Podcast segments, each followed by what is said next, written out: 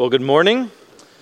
Welcome uh, to the Parkway Church. My name is Jeff, one of the pastors here. Glad that you are with us. As we just read, we will be in Psalm 22, and we will cover the first 18 verses today, and then uh, the rest of the psalm we will cover uh, next week. So, as you turn there, I want to remind you of something that I've told you before, and that is that I am not handy.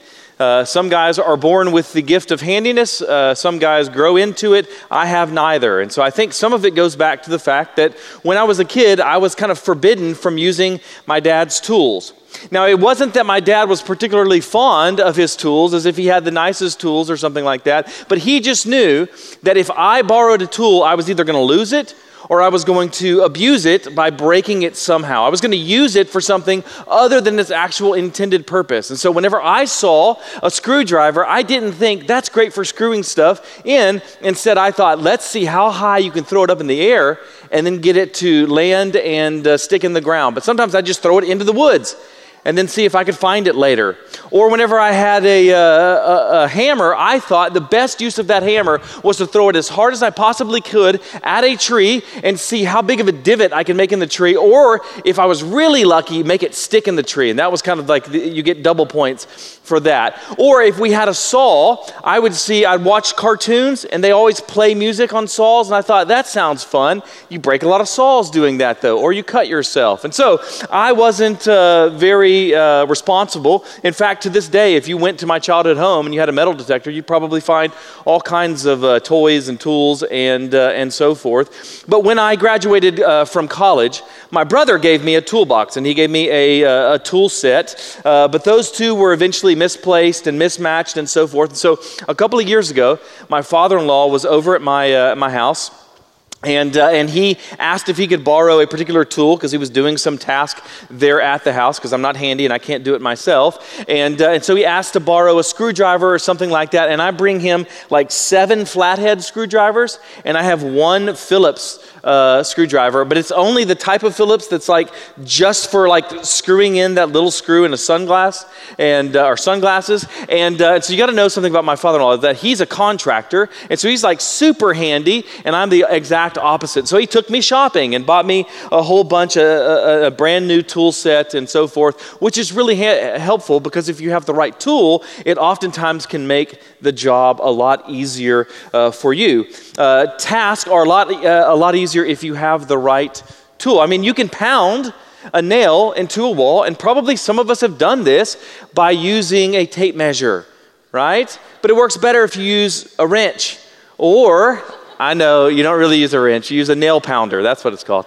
And, uh, and so uh, the reason I mention this is because just like you use a different tool for different tasks, so when you're preaching or you're teaching or you're trying to understand Scripture, different types of Scripture require different methods, different tools, if you will. So a preacher or a teacher has different tools in his tool belt as they approach the different types of Scripture, what are called genres of Scripture. And so, uh, uh, in the past, over the past few years, most of the time together has been spent in a type of literature in Scripture that's called epistolary literature. That's from the word epistle, which is kind of like an ancient letter. And so we've considered Ephesians, we've considered uh, Romans, we've considered 1st, 2nd, and 3rd John. That's where we spent the bulk of our time over the past year in particular, is in the uh, Johannine epistles. But now we're in a different genre of Scripture. We are now in what's called uh, poetic wisdom literature in the Psalms. And so,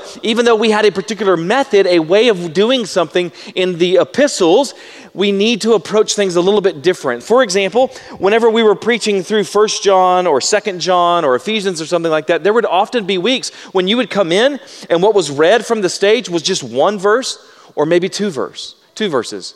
All right, today we're tackling 18 different verses, so that means we need to kind of adjust and adapt. And so, uh, whereas in Ephesians we might have looked at every single word and phrase and we were able to actually carefully dissect that individual word or phrase, that's not what we're going to be able to do in the book of Psalms, and that's okay. It's a different type of literature, and so it demands something different of us. There's different expectations uh, for us. And so uh, we find ourselves in a different genre of Scripture. In fact, even within the Psalms, there are various different types or genres of Psalms. all right, as there's various types of screwdrivers or wrenches or something like that. And so we've already seen a bunch of these uh, just in the few weeks that we have been in the Psalms. Well, we've seen wisdom Psalms like Psalm 1. We've seen a kingdom and coronation psalm in Psalm 2. We've seen lament psalms like Psalm 13. We've seen psalms of praise and thanksgiving like Psalm 103. And then last week we saw a psalm of uh, contrition and confession in the penitential Psalm uh, 51. And so this week we find ourselves back in a repeat psalm that is a lament psalm. And because we're considering this different genre, we need a different method. And that's totally appropriate because different tasks require different uh, tools. And so, uh, every single word of Scripture is inspired, every single word of Scripture is edifying, and yet the bulk of what we're going to read today is somewhat self explanatory. And so, what we're going to do is not going to necessarily cover every single individual word, but instead, we're going to look at the bigger picture. All right? Whenever we talk about expository preaching, that doesn't mean what we often think, uh, in that it doesn't mean that you necessarily are looking at every single individual word and you're spending an hour on that word. Instead, the idea of expository sermons is that you are giving uh, uh the, that, that the uh, points and the meaning of the text match the points and the meaning of the sermon. That's what expository preaching is. It also doesn't mean that you're necessarily going uh, line by line by line by line through a book of the Bible. Like with Psalms, we're jumping around and considering different Psalms uh, each week, but that is okay. And so many of the phrases that we're going to look at today aren't that difficult, and so we're not going to spend as much time on them. Instead, we're going to spend our time on what is uh, more important and most uh, confusing. So let's pray, and then we'll dive into the first half of Psalm 22 uh, together just ask you first to pray for yourself as you come in, maybe with uh, a divided heart and mind. The Lord would give you uh, an ability to pay attention and a desire to actually learn and to hear from His Word. And then will you pray that for those around you as well, whether they're family or friends or strangers? That the Lord would give us collectively as a, uh, a church, a body, a desire to hear His word and to apply it to our lives. And then would you pray for me for boldness and faithfulness to His word?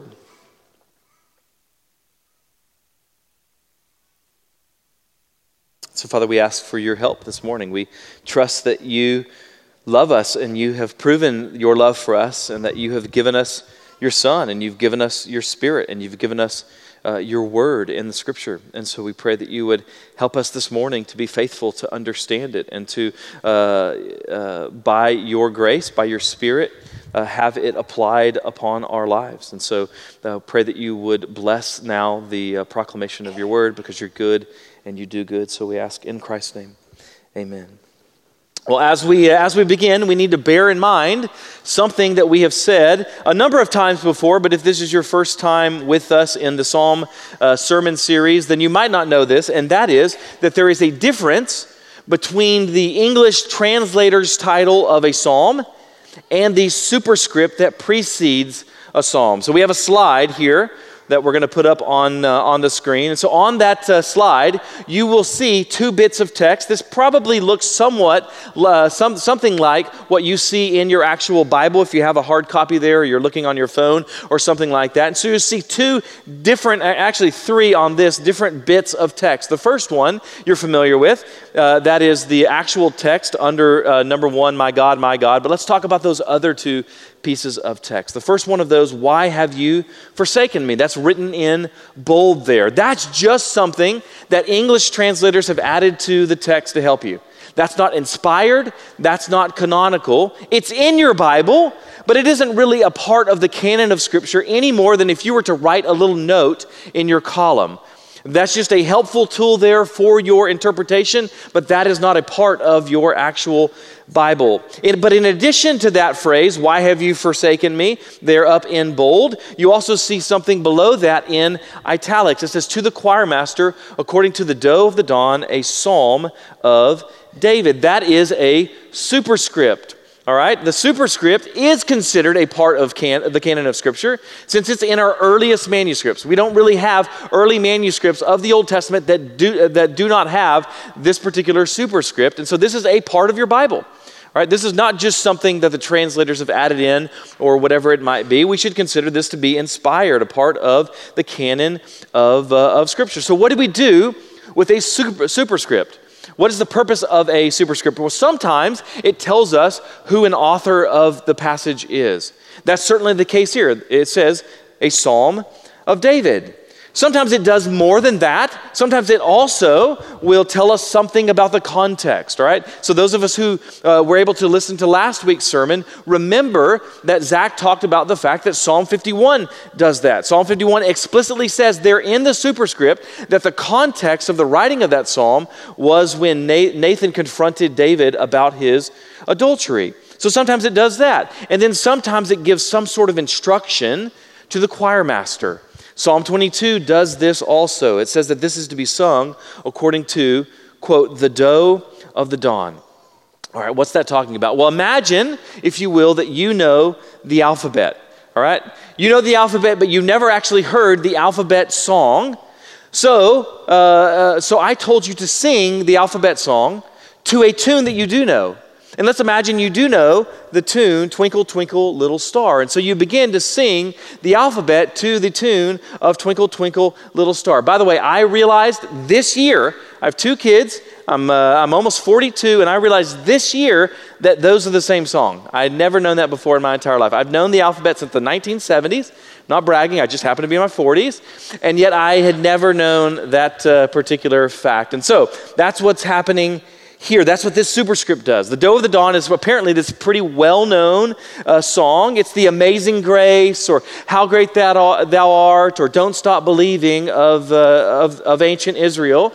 And so, at least to a Jewish choir master, it would have been a very familiar song. And so, David said to sing Psalm 22. Uh, at least w- with the tune of of the Dawn in mind. So either David said that or one of the later editors uh, of Scripture said that. So, what are the lyrics? All right, if we're to sing it to this particular tune, which by the way we don't know, although I'm going to get Tim to make it up and he'll do that first at the end.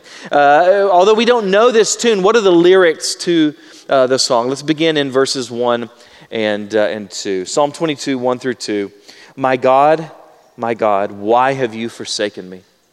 Why are you so far from saving me from the words of my groaning? Oh my God, I cry by day, but you do not answer, and by night, but I find no rest. So if you assumed that Doe of the Dawn sounds like a happy song, you are wrong, right? Just like if you assume that Bambi is going to be a happy movie, you are wrong, right? It is sad. And so, uh, Doe of the Dawn is sad. Again, this is a lament psalm. We've talked about this before, this particular genre of the, the, the Psalms. So, we see a lot of different pictures, a lot of different portraits or perspectives of King David in the Bible, right? Sometimes he's doing great. He's slaying giants.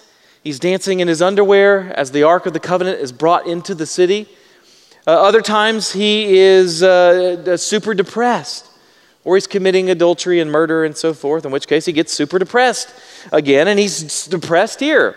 He's sad. Well, why is he sad? Well, the answer to that is we really don't know.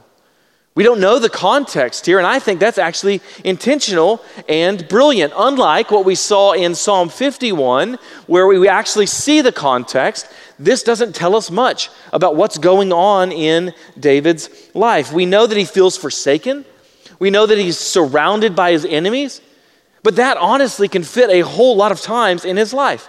Like when his father in law Saul wanted to kill him, or when his own son Absalom betrayed him but we don't know the exact circumstances of his suffering, the exact circumstances that are influencing David to write Psalm 22. And again, I think that's intentional so that you and I can enter into this suffering, so that we can sympathize with him in his sufferings. If he had written, My son has betrayed me, he's stolen my throne, he's tried to kill me, he slept with my concubines, very, very few of us could say, Yep, I've been there, right? Maybe some of us could relate if you would have said, My father in law is trying to kill me.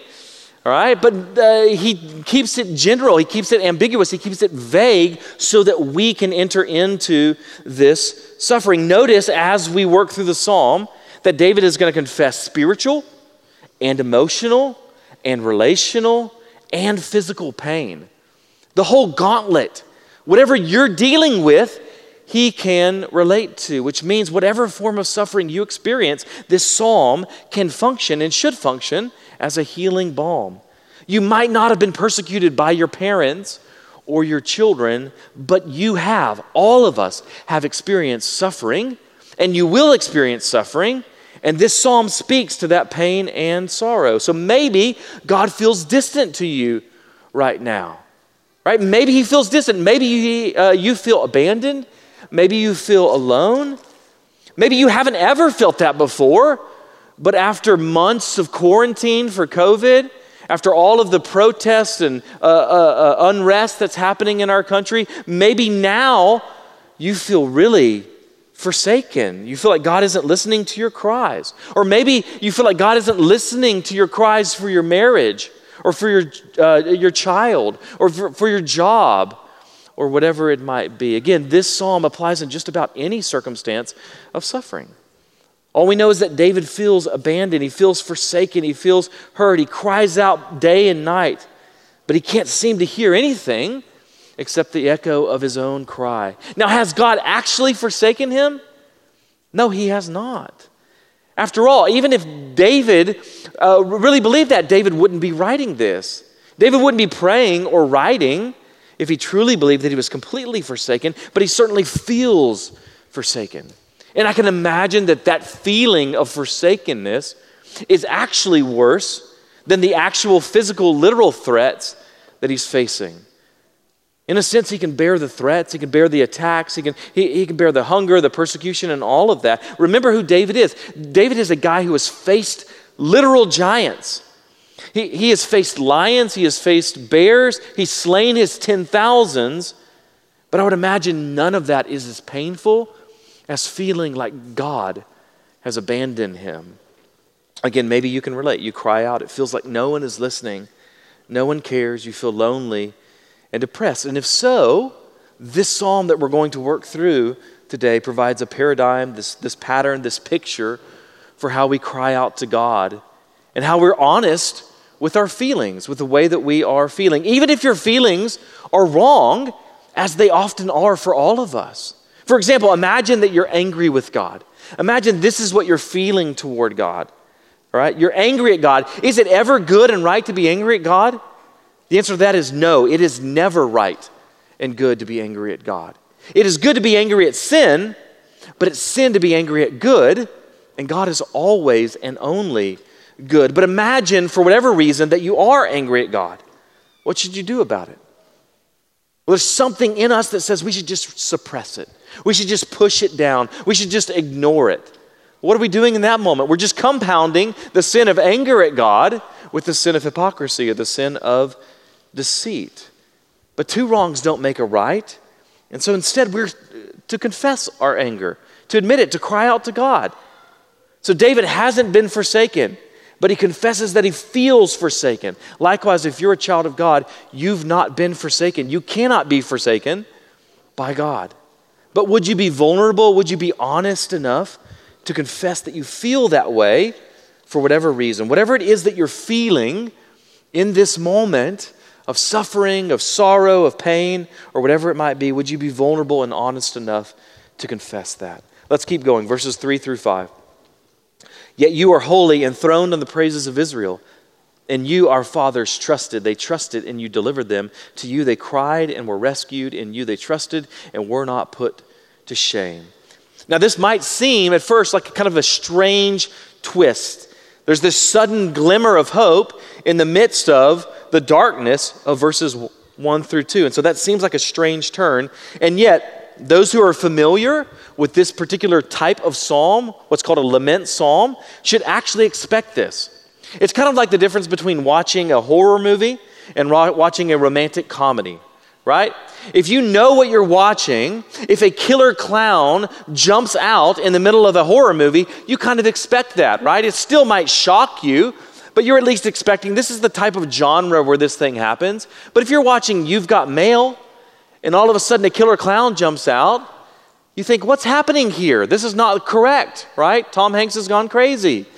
All right? Although I think You've Got Mail sounds like a, a, a pretty uh, interesting horror film name. Anyway, those uh, who are familiar with this particular style, this particular type, this particular genre of, uh, of lament psalms should have this expectation. When they read this, they're not surprised because there is always this inter, uh, interweaving, uh, this interspersion of hope and praise in the midst of the sorrow. So we'll see this back and forth between hopelessness and hope uh, in a couple of places in our text today. It's almost like a person that's kind of bobbing in the ocean. With each break of the waters, there's this deep breath of truth before being plunged below the surface of their feelings again. And so I love this juxtaposition that we're going to see throughout this psalm between praise and sorrow. In a sense, this psalm provides corrective lenses for all of us in this room. Right? Some of us in this room are far too spiritually nearsighted. Some of us in this room are far too spiritually farsighted. If you don't remember what those terms actually mean, nearsighted means that you can see things near, but you can't see things far away, and farsighted is the opposite. And so Christians typically tend toward being either spiritually nearsighted or spiritually farsighted. Here's what I mean those who are nearsighted spiritually, they have trouble seeing beyond their present circumstances. Oh, they see their pain, they see their sorrow, they see their suffering, but those present circumstances are far too great. The waves are far too high, and they can't seem, uh, they can't see the horizon. They can't see the promises of God's future grace. On the other hand, those who are far too far-sighted tend to have trouble living in the day. They seem fake. These are the kind of, uh, of Christians who just kind of speaking cliches about the goodness of God and kind of act as if any sorrow, any suffering, any grief is unbecoming for a Christian, as if the promises of God somehow make us into some sort of uh, stoic ro- robots or something like that, as if the promises of God protect us from emotion and feeling and suffering. But notice what this psalm does it assumes that we will feel sorrow, we will feel pain, we will feel sadness, and so forth. The ideal Christian life is not robot- robotic stoicism but neither is it overwhelming hopelessness. Even as the Psalms give us permission to grieve, they don't let us tumble off the cliffs of depression into the valley of despair. And so, in the midst of the waves, there's also this beacon and buoy of hope that we're going to see over and over. And that hope comes as we do what Jared talked about a couple of weeks ago in Psalm 103 as we remember and recount and recall the promises, the character, the nature, the works of God. That's what David is doing here. He's remembering, he's reminding himself of the holiness of God, of the faithfulness of God. He's praying the promises of God. This is what keeps him and also what keeps us afloat in the midst of the storm by remembering the past faithfulness and future promises of God. Let's keep going. Verses 6 through 8. But I am a worm and not a man, scorned by mankind and despised by the people. All who see me mock me. They make mouths at me. They wag their heads. He trusts in the Lord. Let him deliver him. Let him rescue him, for he delights in him. So, in the previous section, we're reminded that God is this holy and divine king. Well, David also is enthroned. David also is a king, but not in comparison with God. In contrast to God, David compares himself to a worm. God is the highest of beings, and David describes himself as the lowest. And this begins this series of images of beasts that we're going to see in Psalm 22. David's a worm. His enemies are described as bulls and lions and dogs. So not only is David going to contrast himself with God, but also with his enemies. And those enemies scorn him, they despise him, they mock the king, demonstrating this relational dimension to David's suffering before he's going to come back to the surface for yet another gasp of hope in verses 9 through 11, which says, Yet you are he who took me from the womb. You made me trust you at my mother's breast. On you was I cast from my birth, and from my mother's womb you have been my God. Be not far from me, for trouble is near, and there is none to help.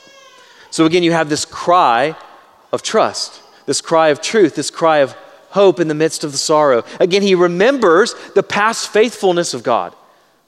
How? By remembering that from childhood, God has proven himself to David. Long before Goliath, long before being anointed as the king of Israel, so long before the kingdom, from his mother's womb, God has been faithful and gracious and merciful to David. That's what he's saying here. Now, when we were parsing out the preaching assignments and the order, the particular order of the text that we were going in, uh, we didn't intend for this uh, to happen, but there is this interesting connection that exists between our text that we're considering today and the text that Zach preached last week. If you remember Psalm 51 in verse 5, we read this Behold, I was brought forth in iniquity, and in sin did my mother conceive me. So, when you combine that particular truth that you see in Psalm 51, verse 5, with our passage today, you get this really powerful reminder of these complementary truths that form the foundation of our hope. The first one that we saw last week that is, that we are wicked, that we are broken, that we are bent, that we are depraved. From birth, by our very nature, we are inherently evil. We are inherently wicked. We are inherently sinners. And yet, from this text, we're reminded that God loves us in spite of us. Not because you or I am lovely, but simply because He is loving. Indeed, He is love.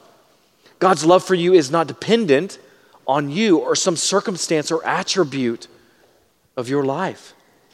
God's love for you is not dependent on you or how well you behave or how smart you are or your ethnicity or your socioeconomic class or your intelligence. God's love for you is based on God.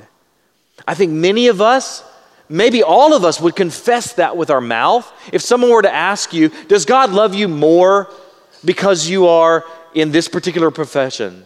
Or because you're of this particular race, or because you're this particular gender, or you're this particular age, we would say, absolutely not. We would confess that with our mouths, but deep down, I think a lot of us don't really believe it. We really believe that God's love for us ebbs and flows because our love ebbs and flows. But God's love is not like our love. In fact, God is not like us. He doesn't ebb or flow, He doesn't shift or change. And there, therefore, God's love for you isn't dependent on your love for Him or the works you do for Him or some circumstance of your life. In fact, as we see in the psalm today, it precedes your birth. Actually, reading the New Testament, it goes all the way back before the creation of the world and before time itself. Look at Ephesians 1 3 through 6. Blessed be the God and Father of our Lord Jesus Christ who has blessed us in Christ with every spiritual blessing in the heavenly places. Listen to this even as he chose us in him before the foundation of the world. When were we chosen? Before the foundation of the world, that we should be holy and blameless before him.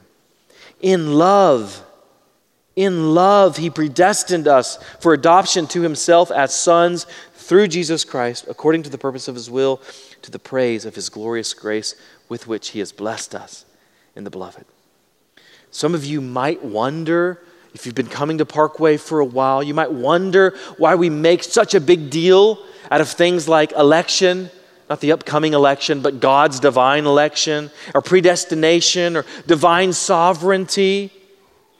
Even when those things are rather controversial throughout church history, why do we make such a big deal out of it? Well, the reason is this listen to me, because this is essential. We passionately proclaim the sovereignty of God in your salvation and the doctrines of grace and election because if you don't believe that God's love for you is grounded in His will in eternity past, then you will inevitably believe that God's love for you is dependent on you. And that ultimately leads to only one of two conclusions either pride when you think that you have merited His love, that you have earned His love, that you deserved His love, or overwhelming shame when you realize that you have not. That's it. We preach predestination because apart from it, there is only pride or shame. But in the doctrine of election, there is this humbling and overwhelming grace that frees us from both. So we aren't embarrassed by these truths by the doctrines of grace, by reformed theology and so forth. In fact, we exult in predestination and election, not because we just love controversy, but because we love the truth of God's free and unconditional love for sinners. Let's keep going. Verses 12 through 15. Many bulls encompass me. Strong bulls of Bashan surround me. They open wide their mouths at me like a, a ravening and roaring lion. I am poured out like water, and all my bones are out of joint. My heart is like wax, it is melted within my breast. My strength is dried up like a potsherd, and my tongue sticks to my jaws. You lay me in the dust of death. So now we see the, the focus shifts back to the enemies of David, and they're described as bulls and as lions. Both of these animals that are known for their strength, as opposed to the worm that David has compared himself to. Right? So if my wife were to call me at the office and say, There's a huge worm in the living room, which she's done, by the way. My wife doesn't like worms. So she's literally called me at the office and said, There's a huge worm. And I'm like, I don't know what you want me to do about it. right? That's not like I'm driving home, you know, breaking the speed limit or something like that. But if she were to call and say, Hey, somehow there's a lion in the laundry room, I'd have a different response, right? Right? Why is my response different? Because there's an actual danger there. David's enemies are described as bulls and lions to demonstrate this sense of danger. By the way, Bashan was this area that was particularly known for cattle. It would be kind of like me saying the Longhorns of Texas. Although I'm an Aggie, it pains me to say that, and, uh, and yet I couldn't think of a better example. But from there, David talks about being poured out like water and his bones being put out of joint and his heart was like wax. What's he doing there? Well, obviously, this is poetry, and so he's giving this poetic depiction. So, let me give you an example of this. I've, I've mentioned before, I had a debilitating uh, fear of public speaking all the way through college. In fact, I had to take a public speaking class at, uh, at A&M, and it was absolutely the worst. It was one of the worst experiences of, uh, of my life. And so I was called on to give this impromptu speech by the professor, and, uh, and so there's the entire class, like 150 or so uh, people in there. And so I walked to the front of the class, and as I did so, my hands are sweating, my heart is racing, my mouth felt like I hadn't had a, wa- a drop of water in days. I felt like I was going to throw up. And so I get to the lectern where I'm supposed to give this impromptu speech. I think it was on Halloween. And, uh, and so I get there, I turn, I face the class, and then I turned and I ran out the door. Straight to the registrar's office, left my books in the class and all that, and uh, dropped the class. I couldn't do it. Now, I think it's interesting that uh, it's probably more embarrassing for me to be the guy that ran out of the class than how to just struggled through the speech, but uh, sometimes fear is not rational. Uh, but all of that that I experienced in that moment dry mouth, this accelerated heartbeat, this sweating, and so forth it describes these physiological effects of fear and anxiety. And that's what David is talking about here. This is not a literal medical diagnosis. It's this poetic depiction of this physiological condition of his fear, of his suffering, of his anxiety. His heart hasn't literally melted. His bones are not literally dislocated. The Psalms, again, are poetry, and they should be read as such. We've mentioned this before. I think Zach uh, talks about this a lot. But if uh, you use the phrase, my head hurts, that means something totally different. If you're writing a poem to your uh, wife, a, note to your wife about how much your, your, your, your heart hurts because you love her so much, versus if you're writing a note to your doctor describing your symptoms or something like that. So these descriptions by David are not literal medical symptoms, but they are these powerful images of the effects of fear and sadness on a man. And again, bear in mind who we're talking about. I mean, David is a man's man, right? He's faced literal lions and bears. He's faced Goliath with nothing but a sling and five smooth stones. So think of whatever it is that your perfect image of masculinity might entail, right? Navy SEALs, James Bond, Clint Eastwood, Tom Selleck with that sweet Magnum mustache, Tim Hollis, whatever it is, your perfect image of masculinity. David certainly fits that mold. He should be one of the first guys that come to mind. And yet he's masculine enough to experience and to express pain and suffering and grief and sorrow. That whole cultural uh, men don't cry or men don't show emotion junk that was popular when I was a kid is just that it's junk. Now, if you're, th- if you're 30 and you scrape your knee and you call your mom to come and kiss your boo boo, something's wrong, right? But at the same time, if you're 50 and your world is falling apart and you can't confess it, you can't be vulnerable, you can't show any emotion, that's not masculinity. That is unhealthy apathy. Again, the Psalms give us this permission to grieve and to lament, to experience emotion. In fact, let me say it even stronger. As we'll see as we continue to move through the Psalms over the next few months, it not only permits us to feel these things, it actually prescribes us. It prescribes certain feelings. It commands us. It makes certain demands on us. It commands us to rejoice and to weep and so forth. And that's what David is doing here. Let's keep going. Last section, verses 16 through 18. We'll spend a, a, the, the, bulk of our time uh, on this. For dogs encompass me, a company of evildoers encircles me. They have pierced my hands and feet. I can count all my bones. They stare and gloat over me. They divide my garments among them, and for my clothing they cast lots. Now, to understand what's going on here, we need to draw the analogy in the right place because being surrounded by a bunch of puppies might sound like your dream. That's something you would absolutely love. That's not what David means by being surrounded by dogs. Dogs in the ancient world were not uh, viewed as man's best friend, they're viewed as scavengers and predators. Basically, what cats are today, that's what dogs were back then. And then you have these series of images that further describe David's physical condition. Right? He says, They have pierced my hands and feet. Now, just an aside here, we're not going to uh, uh, do this on every single uh, phrase again, but this is an important one. This is one of the most difficult passages to translate in the entire Old Testament. All right?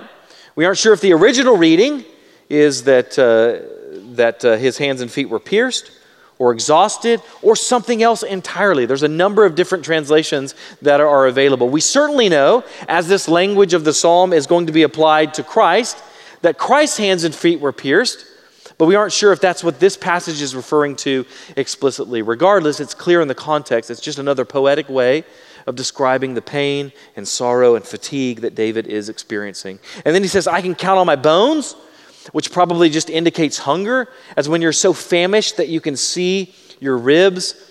And then his an- enemies are staring, they're gloating, they're dividing his garments, which is this sign symbolizing, representing uh, defeat. Now, at this point, anyone who is really familiar with the Gospels uh, is probably ready to burst with this Christological expectation. Right? This psalm is going to be pregnant with imagery that is applied in particular to the death of Christ. If you don't uh, catch that, if you didn't see that, let me give you nine of the most explicit allusions to this psalm in the gospel account of the death of Christ. As we, uh, as we began, the very first verse says, My God, my God, why have you forsaken me? Where do we see that in the Gospels? That's what's uttered by Christ on the cross in Aramaic. Elai, Elai, lama sabachthani. Right? This is what he actually cries out. So he is bringing, drawing our attention to this particular psalm as he's dying on the cross. That's the first one. Like David, also, people pass by Christ and they mock him. Christ's bones are put out of joint in his crucifixion. His heart is melted like wax as water flows from his side. His tongue sticks to his jaws as he cries out, I thirst. He's surrounded by evildoers, the thieves on the cross and those crucifying him. His hands and feet are pierced. All of his bones can be counted. Not one is broken, unlike those crucified with him. His garments are divided and lots are cast. Now, most of these similarities are illusions, they're implicit, but the author doesn't explicitly say this is in fulfillment of Psalm 22, although sometimes they do. For instance, look at John 19 24. So they said to one another, that's the soldiers, let us not tear it, that's Jesus' garment, but cast lots for it to see whose it shall be. This was to fulfill the scripture which says, They divided my garments among them, and for my clothing they cast lots. All right, so John explicitly says they're doing this is in fulfillment of this psalm. So, what do we do with this similarity that exists between Psalm 22 and the Gospels? Between what David is suffering and what Jesus suffers? Let me talk about four potential ways that people interpret Psalm 22 in general and that similarity between Psalm 22 and the Gospels in particular. Four different ways. The first way is to just say, this psalm is only about David. That's it. Any connection to Jesus is just coincidental. Well, considering the number of similarities and the fact that the authors themselves make the connection, show that that view is unhelpful. Right? You can't read Psalm 22 as if it's only about David, but that's one way that you could read it. Second, that it's only about Jesus. This view says that David isn't talking about himself at all, but that he kind of has a big prophet time machine. So he looks into the future and then he writes this purely as a prediction about Jesus. Well, that also seems difficult to square with the way that we read the Psalms in regards to David's authorial uh, intent. A third way, though, that you could read this is to say some of it is fulfilled in David, some of it is fulfilled in Christ. So maybe one line is about David and the next line is about Christ, and it kind of just goes back and forth. Now, I think there are some Old Testament passages where you see this idea of uh, partial fulfillment, but I don't think that that is what's happening in this particular psalm. Instead, I think we see our fourth way of interpreting it. Again, first, only about David. Second, only about Jesus. Third, some about David and some about Jesus. The fourth is that it's all about David, but it's also about Jesus. That might be confusing. Let me explain that. What I mean by that is that this passage is truly about David. We don't know the circumstance of his life, but David is facing a particular circumstance where he is surrounded by his enemies, where he feels forsaken by God. He feels forsaken, he feels betrayed, and so forth. Right, this is very real. This has actually happened to David. And yet there is this greater and final fulfillment that we see in Jesus Christ. We typically call this idea typology. All right? Typology is a subcategory of prophecy in which certain persons, events, and institutions of the Old Testament bear a preordained symbolic relationship to corresponding persons, places, or things in the New Testament. Let me read that again. Typology is a subcategory of prophecy in which certain persons, events, and institutions of the Old Testament bear a preordained symbolic relationship to corresponding persons, places, or things in the New Testament. Now, that definition might be confusing. Let me give you some examples. All right, the first one the Old Testament idea of the temple. Right? You read the Old Testament, and the temple is a real thing.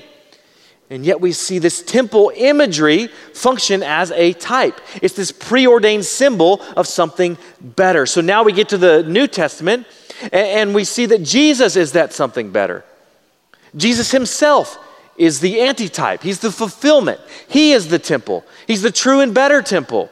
The place where heaven and earth overlap. That's the imagery of a temple. He's the place where God and man meet together. All right, so that's typology. Or likewise with the Passover. The Passover is a type, and Jesus is the antitype. He's the fulfillment. Jesus himself is the true and better sacrificial lamb slaughtered to ransom God's people from slavery. In fact, the Exodus in general is a type, and the antitype is Christ's deliverance of his people from spiritual slavery to Satan. You can say the same thing of Adam or Melchizedek or Moses or manna or the, the offices of prophet, priest, king, and on and on we could go with these uh, images of types and antitypes and typology. In fact, the entire Old Testament is filled with shadows of which Jesus is the substance. And again, this is called typology, and this subset of prophecy describes what's happening in a number of places in the New Testament, where the author says that some event fulfills something that was previously re- written. So I don't know if you've ever had this experience, but sometimes you're reading the New Testament and the author says this uh, took place to fulfill this event or this passage in the Old Testament. And you go back and you read the Old Testament and you think, I don't understand how this fulfills it. And oftentimes what's happening there is it's a typology. It is not filling it literally, it's fulfilling it typologically. Let me give you an example of this. So when Hosea says, Out of Israel I called my son, the prophet Hosea doesn't mean particularly Jesus, he means Israel.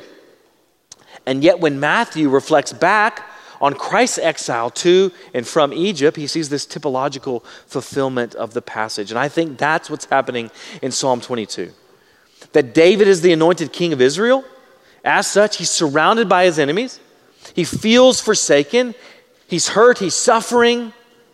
Now, fast forward to Golgotha. How much more can the suffering servant relate?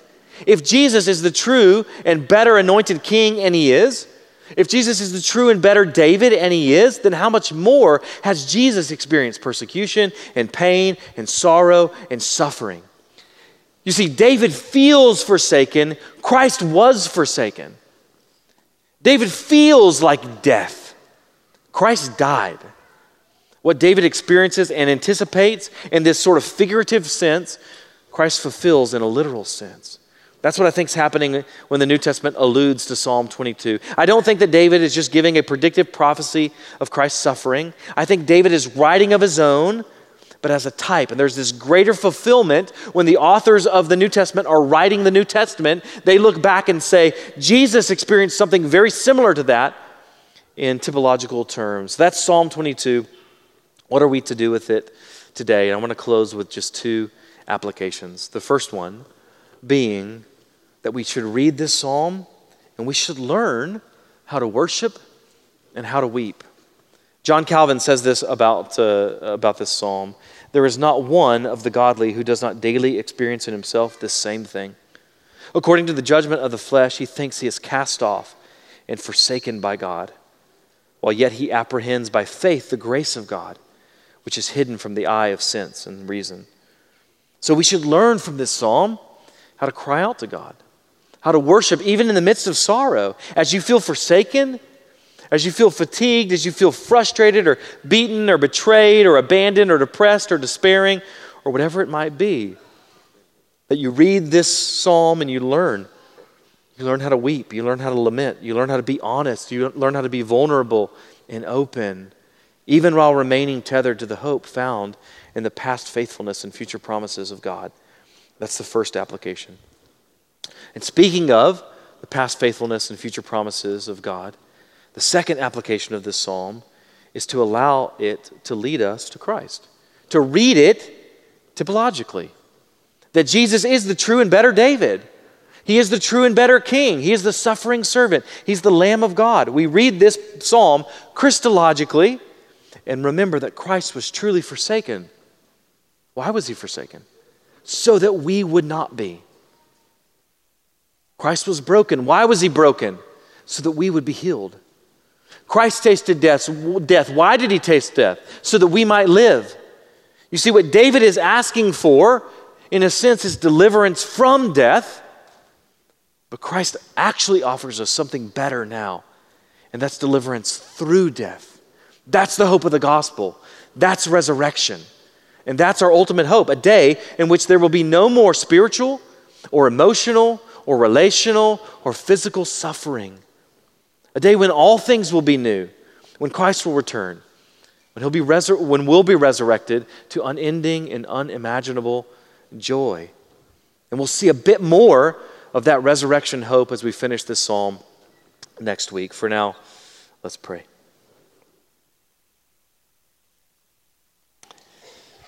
Father, I pray that you would uh, help us. Confess that apart from you, we can do nothing. We can't understand what David went through. We can't understand what Jesus went through. We can't understand our own emotions and feelings and suffering. None of these things are possible apart from your spirit. And so I'm grateful. I'm grateful for this psalm. I'm grateful for the permission that we have to just be honest before you, to confess our feelings, even when our feelings are wrong, as they often are, that our feelings uh, lie to us more than anyone else. I lie to myself. So I'm grateful for the permission of this psalm to bring those before you and to learn how to worship even as I weep and grieve and lament and mourn. And I'm grateful, Lord, that your son suffered, that your son was rejected, that your son was betrayed, that your son was beaten, so that I might have life, that I might have joy, that I would not know the punishment of my sin.